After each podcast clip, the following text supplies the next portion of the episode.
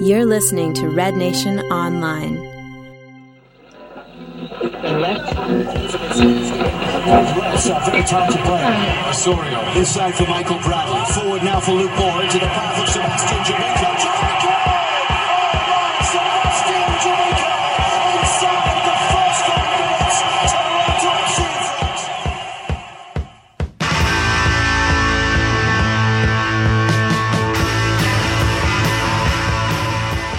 Saturday, May 23rd. It's Steve Perry, I'm Ian Clark, and we're back from TFC slash Argos Field and the Giovinco Show. TFC's Italian DP was the showstopper as he not only scored the winner, but set up numerous sitters throughout the afternoon in a 1 0 win over the Portland Timbers. We go over Joe performance, the supporting cast of Michael Bradley and Justin Morrow, and can't avoid the sights and sounds surrounding Tim Leiweke's announcement of the Argos coming to BMO Field. All this and more in the next 40 minutes on Eastside Stand Up.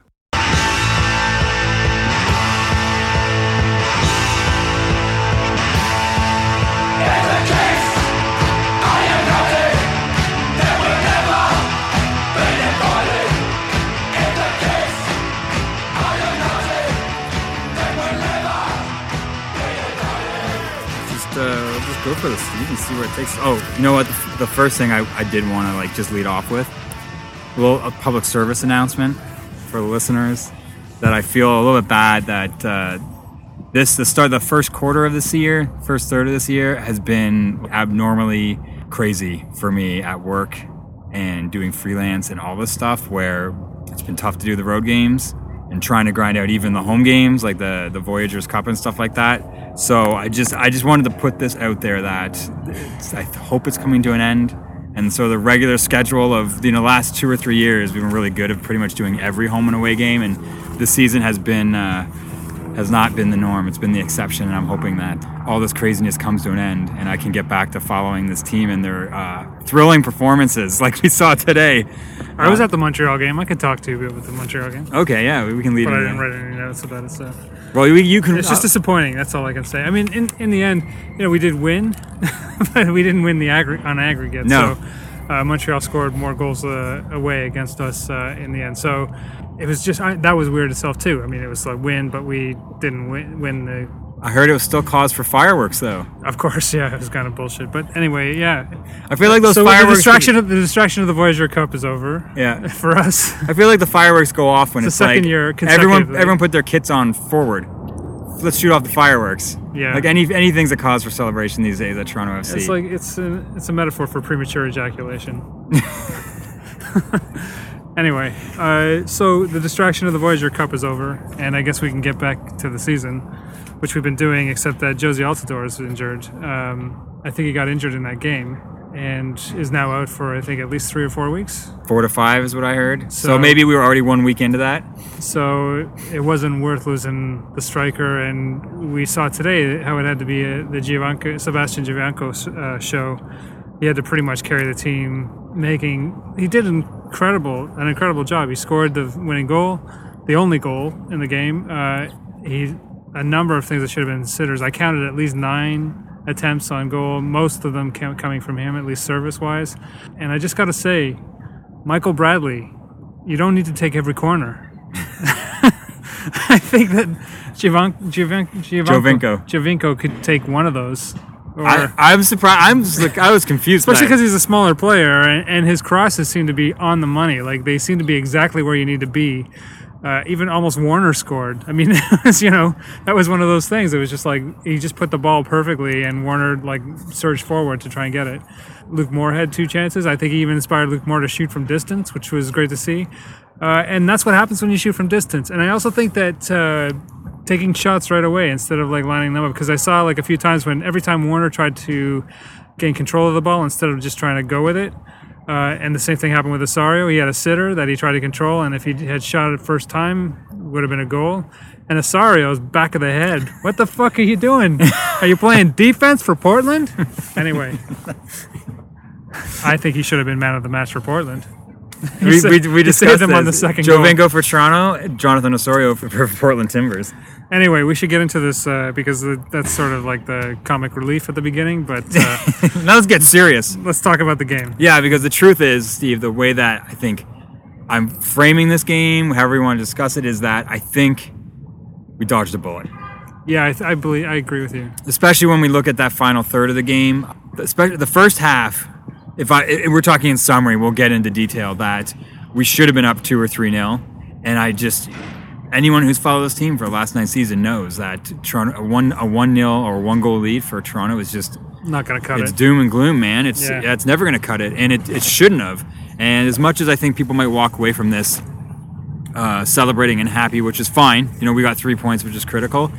When you put the two home games in perspective so far in the league, which is Houston and Portland, neither of those teams are, both those teams are struggling when we face them.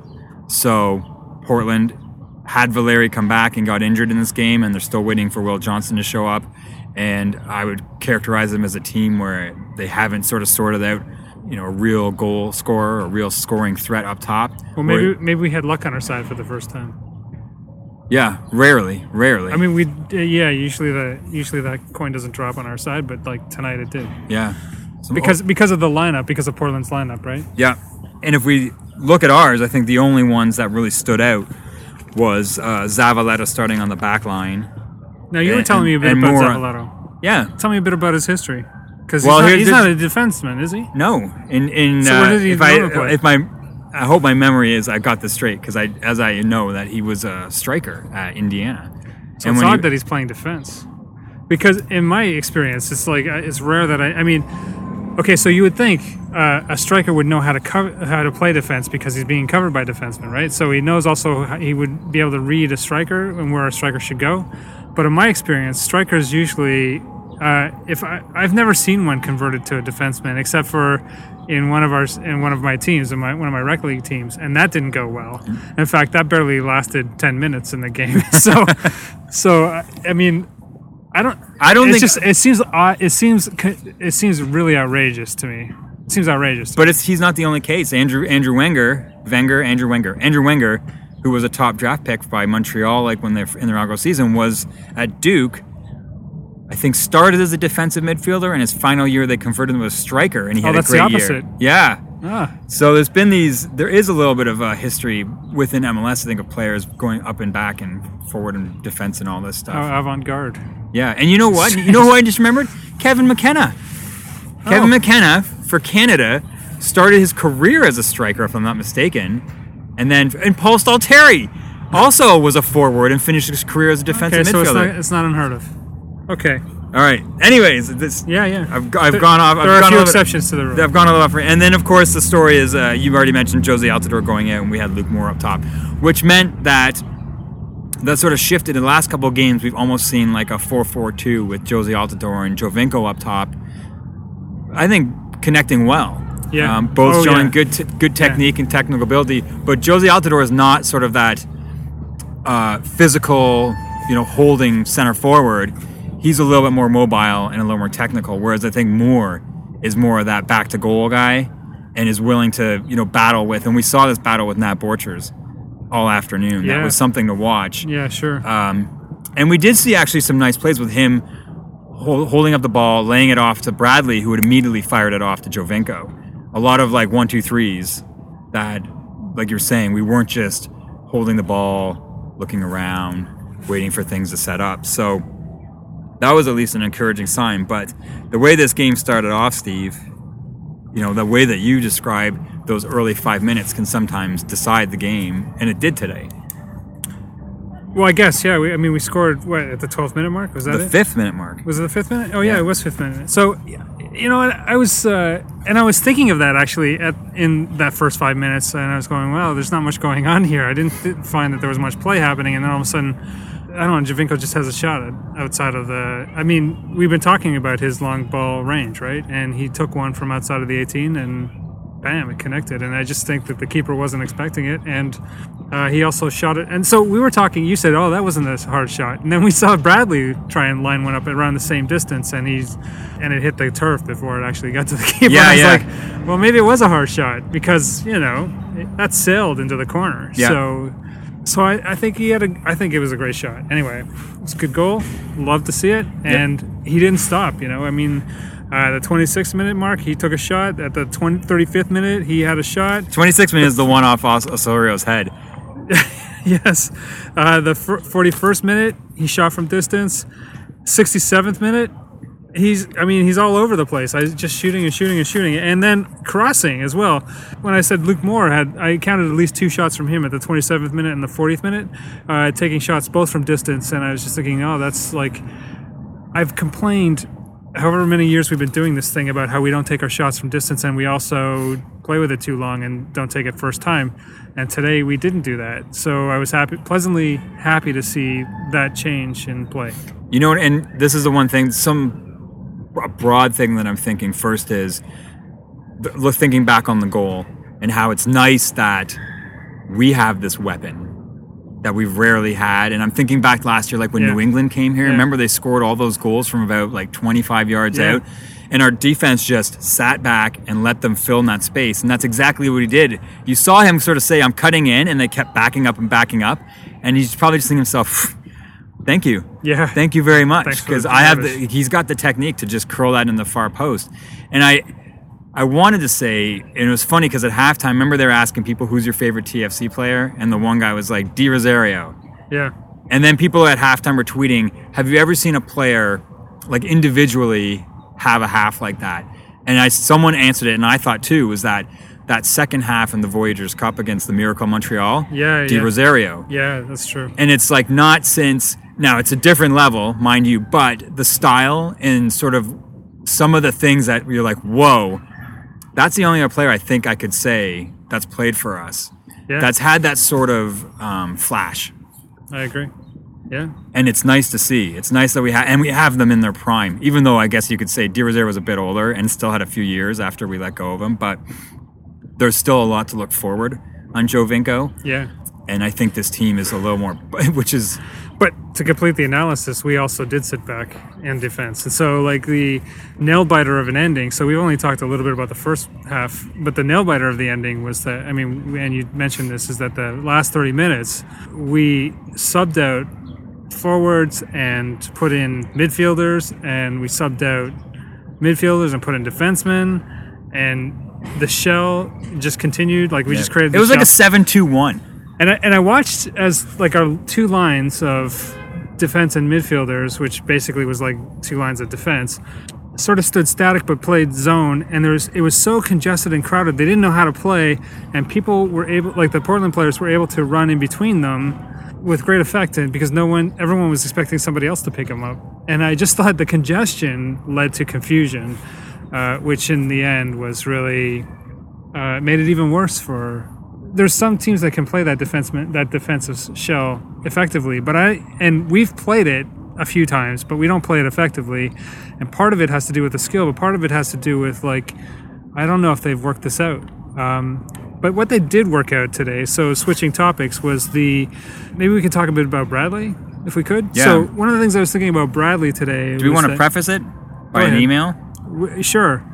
I, yeah. So we got an email from Marcus Reyes last uh, uh, after the last podcast uh, with some great uh, analysis on Bradley uh, and talking about how he sort of sits, doesn't pick up enough, and uh, it leads to him looking like he's get like he's not at fault when he's not picking up the slack. Does that capture it? More or less, yeah. One of the things Kind I, of trails the play. I think is is one of the sum, one ways to summarize it. Yeah, you could definitely. So I started. So after I saw that email, I watched the game uh, against Montreal with that uh, analysis in mind, and I did see that a little bit. So I don't think it's. Uh, I, I do think it's valid.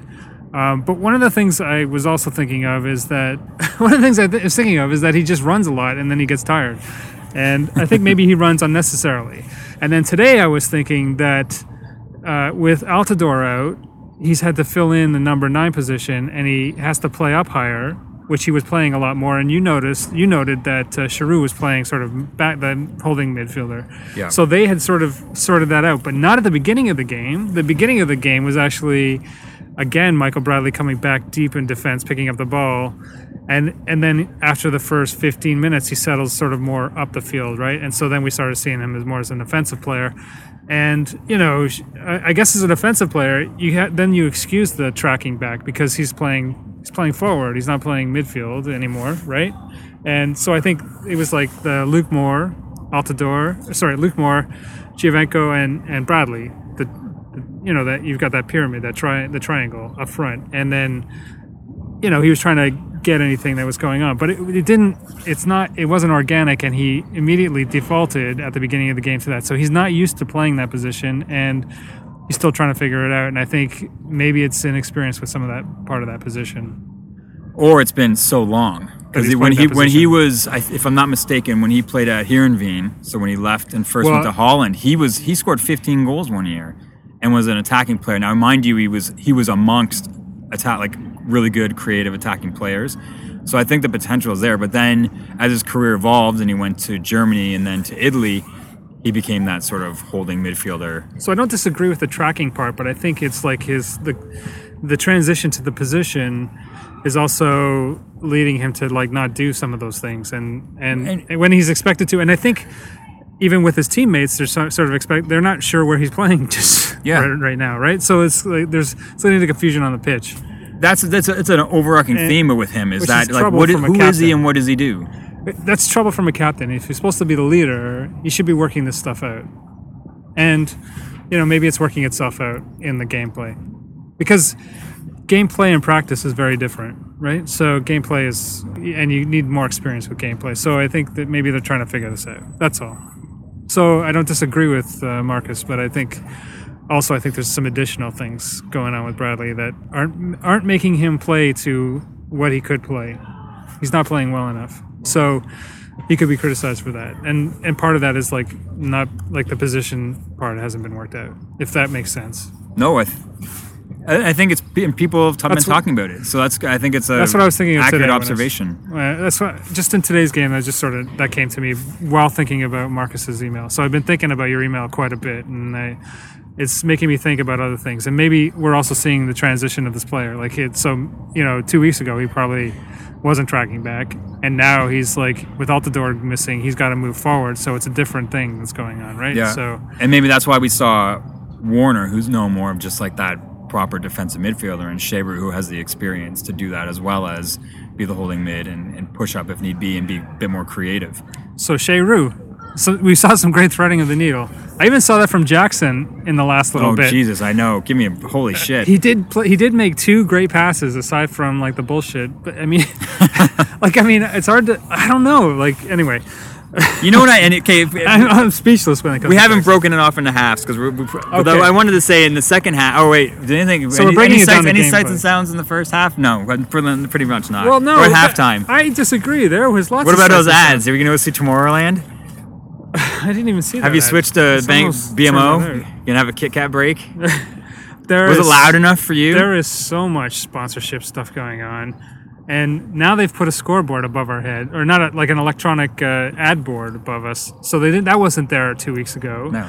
I just was like, what, what, what's next? Like, no, I think there was lots of sights and sounds. I mean, so and there's lots Well, of there's lots of things that have happened since then, right? So I don't know if you want to lead into that or if you want to talk about the game. Let's first. wrap up the game because there is a lot of stuff. Let's talk about the game. But the second half, you know what? I, the one, my one observation is: Do you think there's any coincidence with Bitchy taking a break in this team, falling into a defensive shell? No, or no. I heard Bitchy's dead. Let me put it. I need to put a no, call out they there. sho- they showed someone Bitchy. said, but someone said that's not that's not Bitchy. That's a different hawk. Is it? Well, they don't put the hawk up at the top anymore, and as a result, there was lots of birds. Disrespectful seagulls.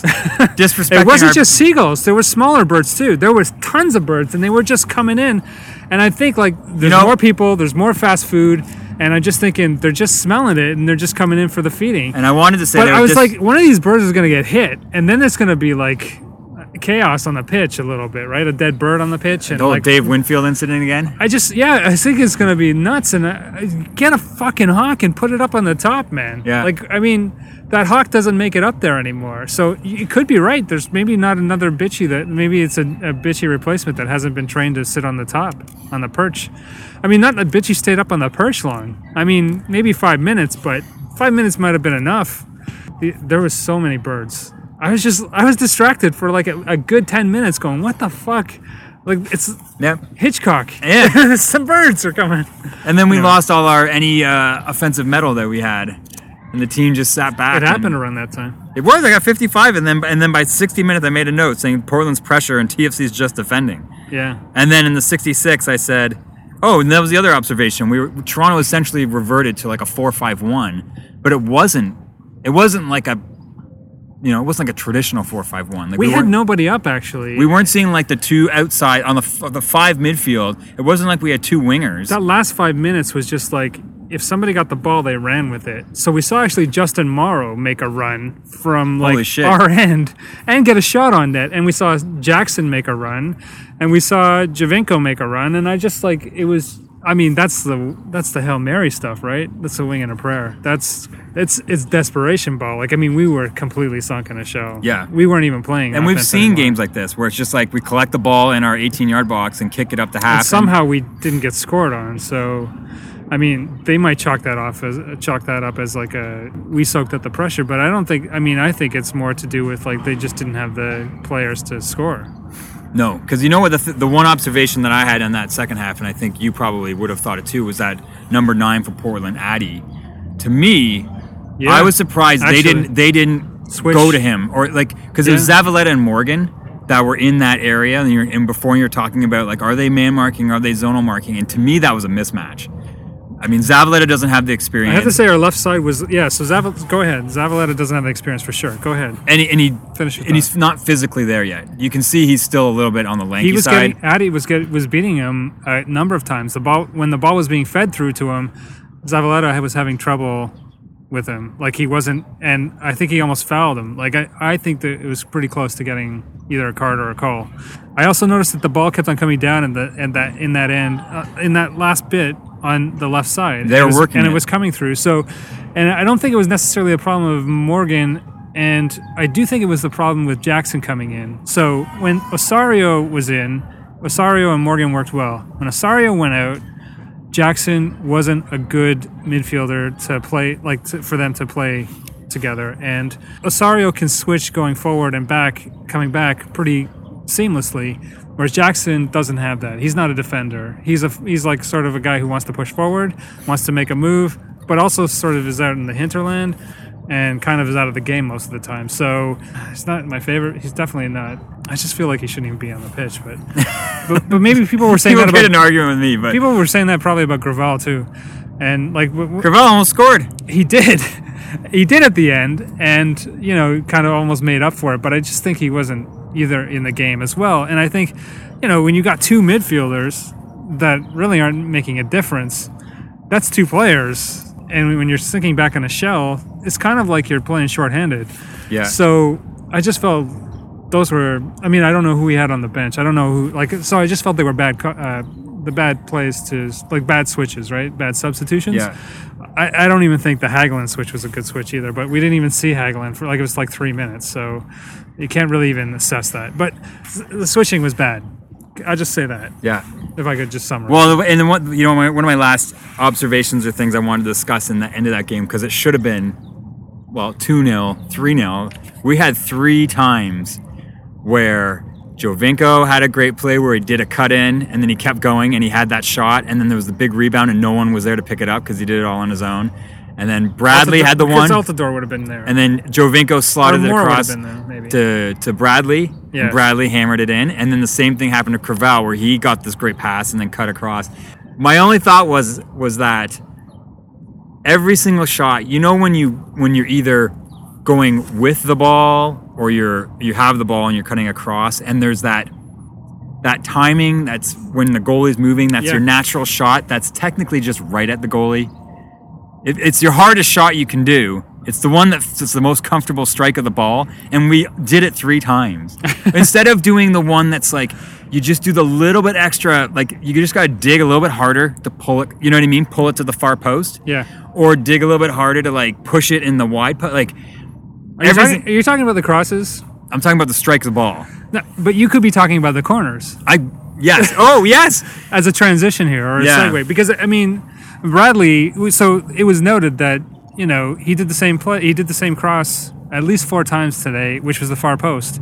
I mean, he did he did some variation throughout, but that's why I'm saying that maybe we should switch up the. I'm not I'm not opposed because he does give great balls on the corners, you know, despite our opposition being able to do anything with it. But I, I th- you know, I think Giovinco would be much better. And I think if Bradley Bradley's tall, like he, he could actually be an aerial challenge. I'm challenge. there. confused by that. Unless something Giovinco said something like I don't want to take, I can't take these corners. But the thing game." is, he lines up really close to where the corner is, and the thing, and he shoots from distance, and he's got a great shot from distance. So he sort of lines up, whichever side is on, he lines up at the top of the 18, right, to get a ball, to get a short ball, which would be a great play. But everyone picks him up, so because they know he's dangerous. So I did see the ball go to him once in one of those crosses. So we didn't do a, a far post at least once. But I mean, and, but I saw it. I shot. I saw a short post one too. The thing is, is all I'm saying is that uh, I'd like to see Bradley more in the mix on that, and maybe somebody else taking the cross. And I think Giovinco could do it, and I think he's smaller,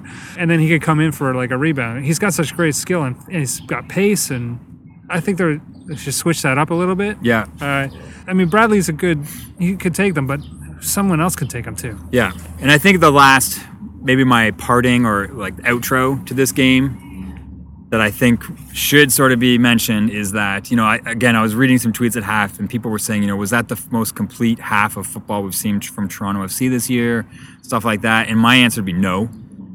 I would say that is the best half of football we've seen from Giovinco this year. Yeah. And probably the best game. Like this, this game was, It was really the Sebastian Giovinco show. yeah, 100%. and he So- deserved the man of the match. Yeah. for sure. Some other players had a good game, but without Oh, question, I want to say Justin Morrow had a great game. yes. Actually, I felt he had like a stormer game, so I felt like he should have been second. And, the, and early in the game, he was out of control. Like that first third of the game, I would say. there was nothing getting through him, and I felt like, and I felt that that's why they in the second half they came down on the left side because they couldn't get through on his side. Yeah. I mean, I think that that's what you want to do as a defender is like to just stump them, and then they'll never try you Yeah. again, right? And uh, and and at the, and the at the end of the game, when the, the card got issued to Morgan, who came over to stop the play? Justin Morrow from the opposite side. He came from the right side to the left side, and Yeah. I was just like, "Whoa!" and that's you know, it's, there's a guy who's playing all the defense. yeah. Why isn't he playing in the middle? Maybe is the question I should be asking. But Well, they've tried different things, and I think they settled on you know what we'd rather have him at right back and have a good right back than have a shit right back. I think it sounds like Mark Bloom might be ready to go next week. so so that'll be go- something to watch because he's a natural. He's a natural right back. He's not a converted midfielder.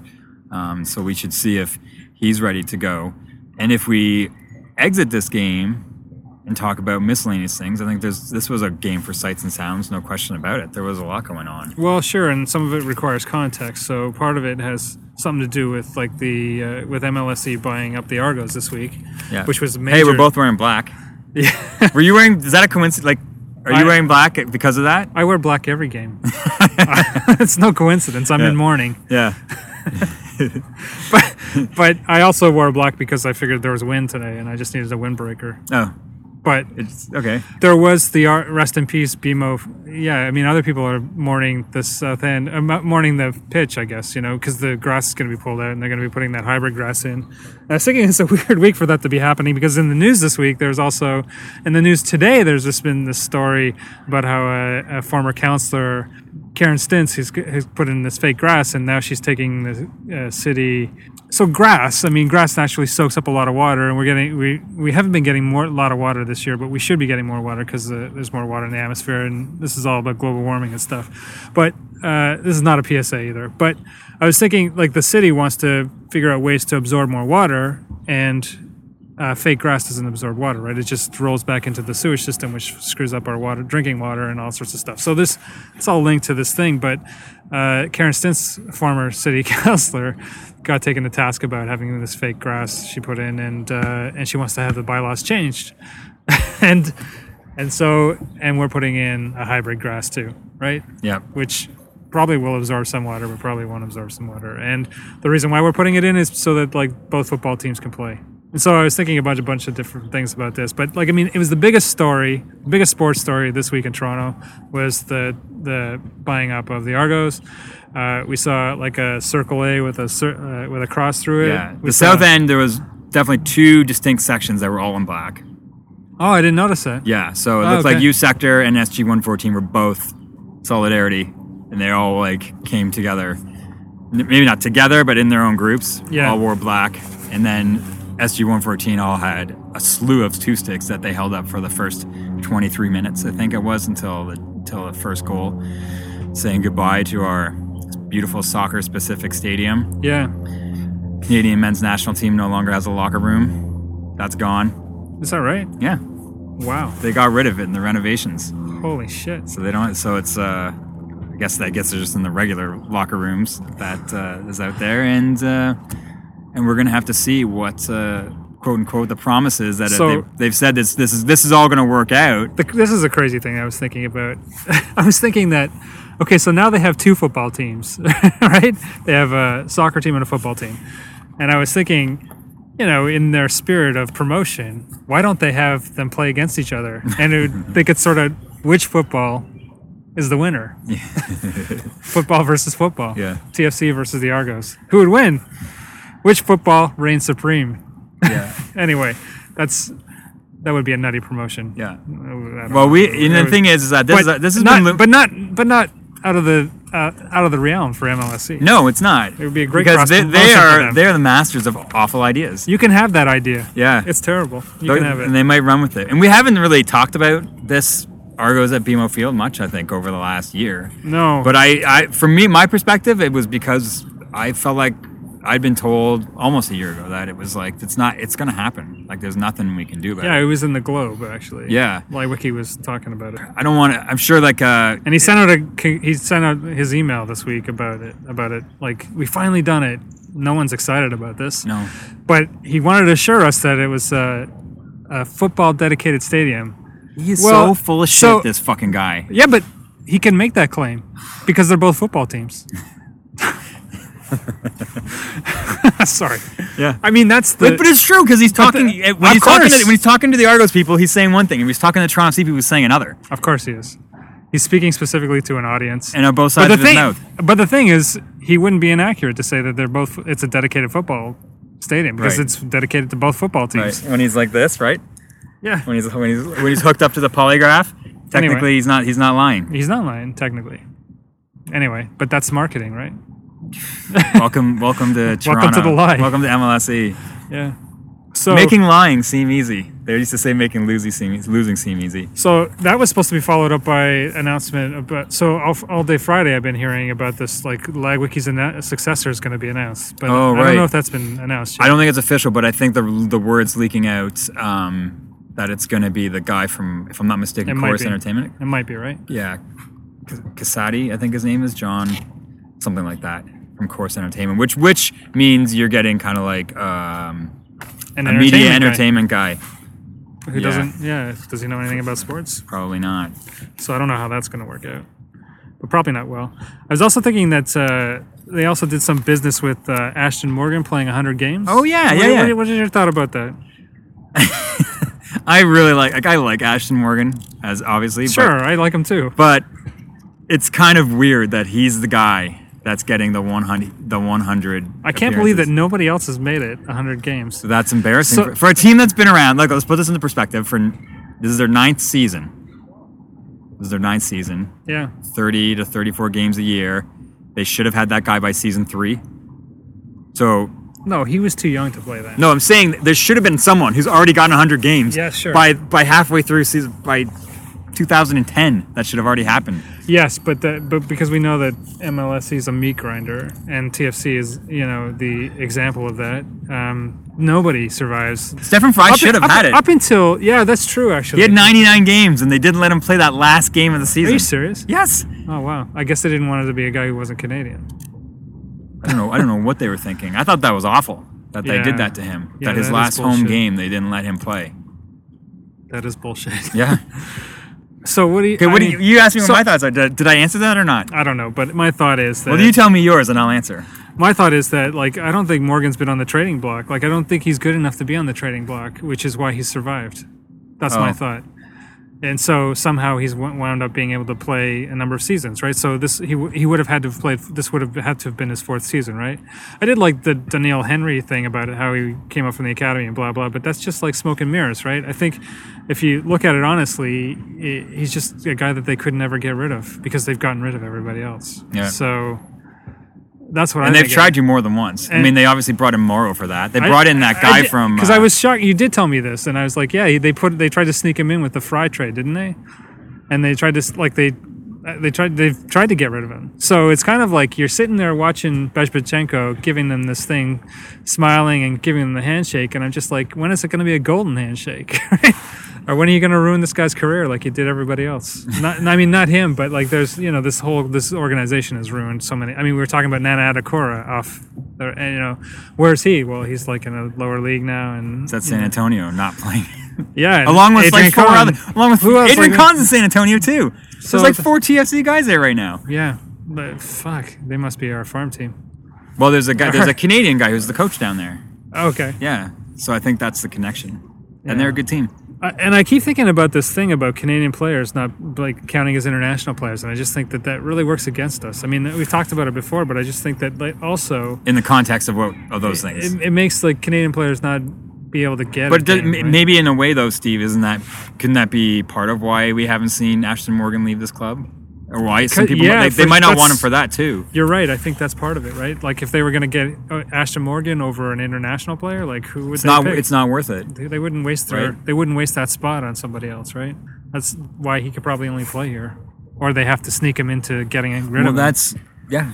That's why a lot of times when a Canadian player who's like just as good as the average American, they Doesn't only have the three same- options: Montreal, Toronto, and Vancouver. Yeah. And once those options run out, like That's we it. saw with Issey Nakajima Farran, right? He went from Toronto went to Montreal. Well, Vancouver didn't want him. Well, no fucking American team wants him now. yeah. So now he's gone. And I was thinking Terry Dunfield. Like, there's lots of Canadian players that just disappear. Yeah. This league's no good for us. That's all I'm saying.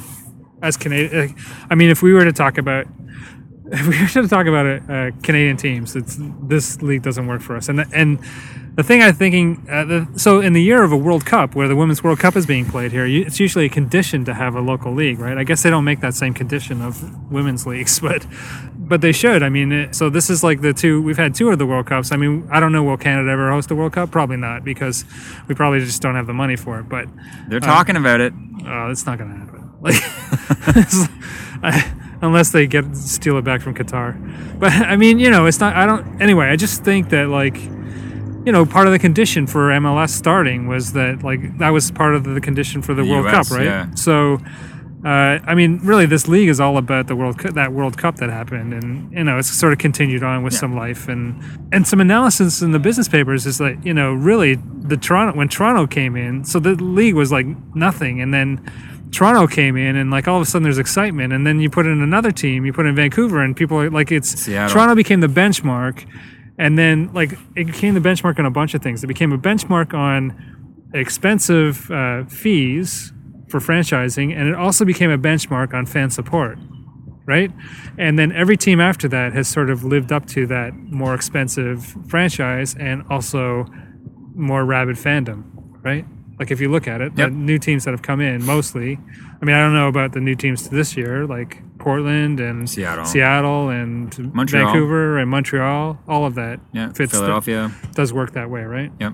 I, I think you know the Canadian. I just think they need to get rid of this fucking rule about the Canadian players should be domestic players. Yeah, I'm surprised too that it's like we. I think a lot of people know it and they say it and they talk about it, but there's never been like the CSA. It really bugs me. Like it keeps bugging me ever since you told me about it. It bugs the shit out of me. yeah, I just think it. I'm, and I'm surprised there's been no a long term campaign about it. That it, people say it and the and Don Garber's like, oh, it's it's employment laws, we can't do it. But and it's like that's such a load of shit. It's bullshit because we saved the league. That's why it's bullshit. Like Yeah. I- like if you look at that business analysis, the whole thing, the whole the whole life that was breathed into this league was comes from Canada. I mean, sure, there's some teams in the states, but they followed our they followed us, right? yeah, yeah. And now we have the Argos at BMO Field. Yeah. and the the, the, the team that I, I wish I don't want to go too hard into it because obviously we, we circled out of it, but it is annoying that they're essentially getting kicked out of the dome because the Jays want to put grass in, Yeah. Right? To come into uh, into come into BMO Field, and they were uh, originally offered the olive branch to build the stadium when Toronto started with this team, Yeah, and they said true. no Yeah. and then here they are. So it's like I'm like it's, I haven't been vocal on it, and we haven't talked about it, but just so the listeners knows, like fuck that team. Yeah. Like f- honestly, Well, there's a I reason- couldn't give a fly. And the thing is, is like when you look at, especially the way this like you know MLSE and these corporate goons kind of act, and it's like If they can't sustain themselves in a fucking marketplace, Let it die. Darwinism, man, like you know what I mean, survival of the fittest. like that's the way these people roll. So it's just like There's a reason why Argos is a slight, but that you know they also will be getting uh, at least a Grey Cups really soon out of this, right? Like They they're will. They'll they're get it. they're getting a Grey Cup game. they'll get an outdoor hockey game. Oh yeah, the Winter classic. Classic. It's it's all about this other bullshit that's going on. So it's really about the distractions, right? Yeah. They, I mean, it's like how they can market this pitch or this stadium or this facility Yeah. because it's because it becomes like a facility. It becomes even more sort of innocuous, like by calling it something else because it's no longer a pitch. We look at it as a pitch, but now it'll be something else, Yeah. right? And you know what? Maybe I'll. Uh, I was going to say this, but maybe I'll ask this to the It's a listeners. circus, If the right? listeners want to answer this for me, I really would be curious to know what people think long term the legacy of Tim Leiweke is, good or bad. Right. Because he's let this all shit. He's let all this shit happen. I mean, people can say he brought all this stuff in, but to me, I'm starting to feel like it's at the expense of a long term vision. It's all been spending money in the short term.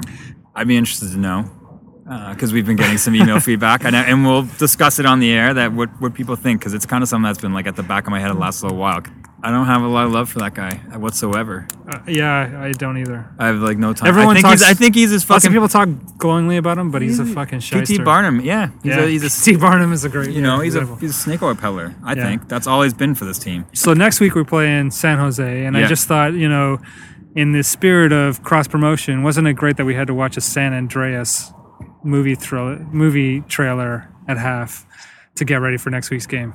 Well, next weekend will be interesting because San Jose is now a Dominic Kinnear coach team, so they'll be disciplined. They might they're going to be tougher to break down, I think, than the, the last. Oh yeah, Michael. Babcock. What about? Oh yeah, yeah.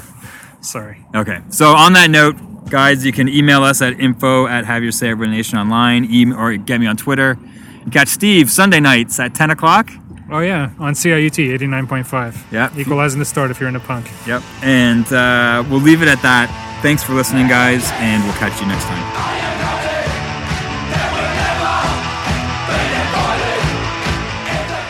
Eastside Stand Up is the only Toronto FC podcast breaking down the game right after it happens. We want you to get involved. Reach out to us on Twitter at Red Nation Online or via email at info or have your say at rednationonline.ca. Get in touch with us. Let us know how you thought the team did. Agree, disagree, it doesn't matter. Also, check out our other podcasts on Red Nation Online From the Black Hole, Ours is the Fury, the Footy Roundup, and our interview series. Thanks for listening, and we'll catch you guys next time.